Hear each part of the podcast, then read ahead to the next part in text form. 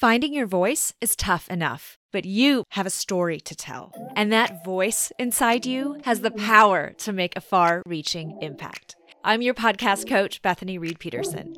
Join me weekdays here on Arrive Daily for straight talk actionables to launch your pod, hone your message, and reach your audience.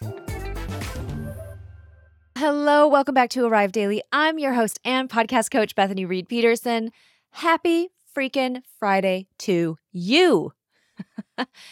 After I recorded yesterday's episode all about monetizing your podcast as a new podcaster, I woke up this morning and I was thinking, you know what? I want to continue that episode because I had so much to talk about in yesterday's show. But I know that inevitably listeners are going to want to know when did you start to see a return on your own podcasting, Bethany? So I'm going to put rubber to the road here today, and I'm going to tell you a little bit more about my journey of monetization and return on investment.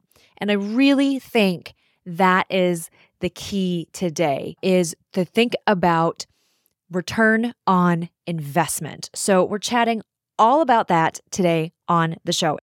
Before we get started, I wanted to remind you that if you haven't yet gone and taken my amazing quiz, if I do say so myself, what's your podcast personality? Right after this episode, go and take this quiz. Not only is it super, super fun, but if you're thinking about starting a podcast or if you have a podcast, this is going to tell you all about who you are as a podcaster. We all have different personalities. So that's going to lend itself to how you have your own show. You can head on over to atelierreed.com slash quiz and take that quiz. I'm also going to put it in the show's description.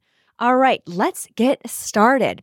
So I mentioned that I want us to think about today on the show that key term return on investment because so many new podcasters out there and you know veteran podcasters out there want to monetize their show or they're very concerned about a return on investment but they're thinking about that return on investment strictly in monetary or financial terms financial ROI of course you will very likely put money into your show, whether it's to buy recording equipment, whether it's to pay an editor, whatever, right? You are most definitely going to put time as an investment into your show. My goal here for today's episode is to share with you my story and help you think a little bit more holistically about the returns that you're seeing in your own show, whether you're seeing a definite financial return on investment just yet, or you're maybe seeing other returns that you just hadn't really paid attention to. So I started Arrived, my first podcast, in November of 2019. Now, that podcast originally was for my then niche, millennial single men, back when I was still an interior designer and a design consultant. Now, I hadn't actually been working with that niche specifically very long. And that was one of the reasons why I actually wanted to start my own podcast is that I wanted to start really niching down, talking to these guys through a podcast about how they could make their home space amazing and incredible and how they could actually come home and feel like they arrived not only in their home but in their personal relationships in their working life. I really wanted to create a show that was all about interior design for dudes but also about how you could arrive in other areas of your life. So that show was originally called arrived bring your a game home. Now that started like i said in november 2019 now about eight episodes in I interviewed one of my husband's friends who moved out to Portland and I reached out to interview him to say, Hey, Rob, I'd love to interview you on the show. I know you're setting up your space. You've got cool style. Do you want to come on my show? Of course, when you're first starting out as a podcaster, like just getting anyone on your show is a really big deal. So Rob came on my show. He was an amazing guest. Go check that episode out too. It's episode eight of Arrived with Rob McNeil. Anyway, we talked all about this big art wall that he and his girlfriend had created in their Portland space and gave guys tips on how they could think about relocation and how to set up their apartment to suit them. And of course, Rob was gracious enough to share his episode all over his Instagram feed. So one of Rob's friends must have seen the post that Rob had promoted about his podcast episode because his friend reached out to me and he said, Hey, I just listened to my friend Rob's episode on your show and I loved it. And I have to say, it felt like you were talking directly to me with that episode. He said, I'm a single guy. I was just a contestant on The Bachelorette, in fact, true story. He said, I'm a single guy. I just relocated from Minneapolis to some small town in Idaho, and my space is totally dull. And I have to say that listening to that episode helped me out so much. Now, seeing that message was incredible because here I was, this really early stage podcaster, and to see that message from this guy was incredible because it helped me realize hey, I'm really on the right path here. I'm really on the right trajectory. I'm really starting to put content out there that's resonating. And that right there is massive. This person was not in a position financially to be able to hire me as an interior designer. But the, I will say, the win win about that is because I was still starting out. I had just started my consultation business. And because I still needed to get testimonials, he and I worked together, I think maybe about one or two hours of my time in exchange for a testimonial that lived on my website and lived on my Instagram at the time. And I really actually got a lot of traction from that testimonial because there was an exchange here. So that's another thing I want to say here too is if you're first starting out in your business as well as your podcast, it's a great idea to work with people that might not otherwise be able to work with you, invest in working with you. Now, they have to be your ideal client, such as this guy was, but it's a really great thing to offer a little bit of your time or a little bit of your product or service in exchange for an amazing testimonial or for an amazing referral. So, that was a massive return that came from me having a podcast for my small business was that I actually got that return of having an amazing testimonial and not only just the testimonial, but working with this guy then one to one gave me so much more content ideation. Because instead of me doing all this research, it was like I was able to get in his head because he was telling me, all like, what are his pain points? What are his struggles? What is he thinking about? And then I was able to create so much more amazing episode content and build the show just from working with that one client. So, again, think about your return on investment for your podcast, not simply as a monetary return, but how might you garner testimonials? How might you work with a client and bolster your business in exchange for a referral or a testimonial and help chip away at getting your business off the ground? So, that social proof and proof of concept in those early stages of my podcast was massive. So, at that point, no money had exchanged hands.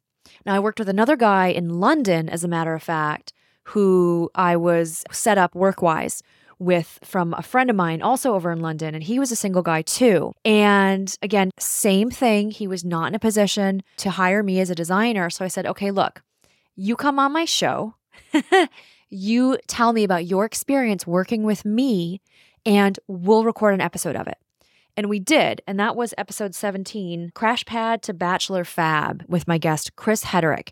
And that episode sold like hotcakes, right? That episode was so downloaded. And I really started again then to start to see traction. All of a sudden, my Instagram following went up with my ideal clientele, which, of course, at that time was single men. Again, just getting a couple of those referrals uh, to your name when you're first starting out in your business is fantastic. And so your podcast can act as a major attractor of the ideal client, regardless of whether or not money exchanges hands. Now, of course, you can't do that forever. You have to be able to pay the bills, pay the mortgage, whatever it is. But you putting in that work on your podcast in the early days is a wonderful return for those building blocks of your business. Let's move on to when I actually started making money from my show. And I'm going to tell you all about that story right after this.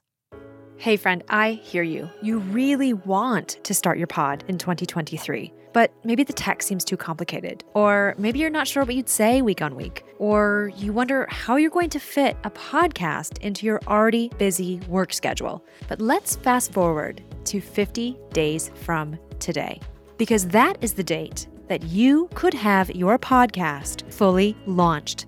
In fact, I guarantee it when you take my signature Find Your Voice eight week podcast launch course.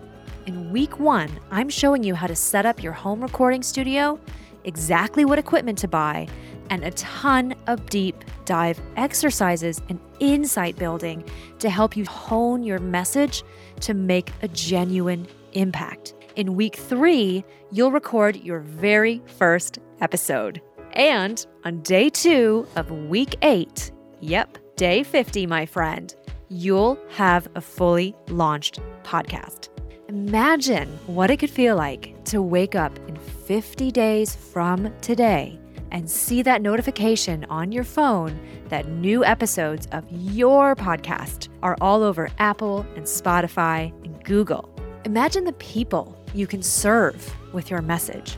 And imagine how you can turn those listeners into loyal customers. Because when it comes to marketing your small business, you know that it's about relationships, not reels. If you want to start off the new year with a bang and finally break through in your business, head to atelierreed.com slash new year to enroll and find your voice today. When you sign up by January 31st, you're also going to receive two bonus video check ins from yours truly and my January and February podcasting masterclasses as my gift to you.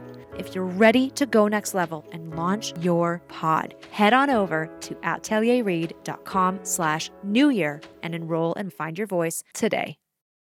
Okay, so we just talked about how your podcast can lend wonderful return on investment for you in terms of helping you build social proof, helping you build proof of concept for your niche, and helping you build a referral and testimonial network so that you can then market that and start to attract further clients. Now, let's chat about how I actually landed my first paying client from my podcast.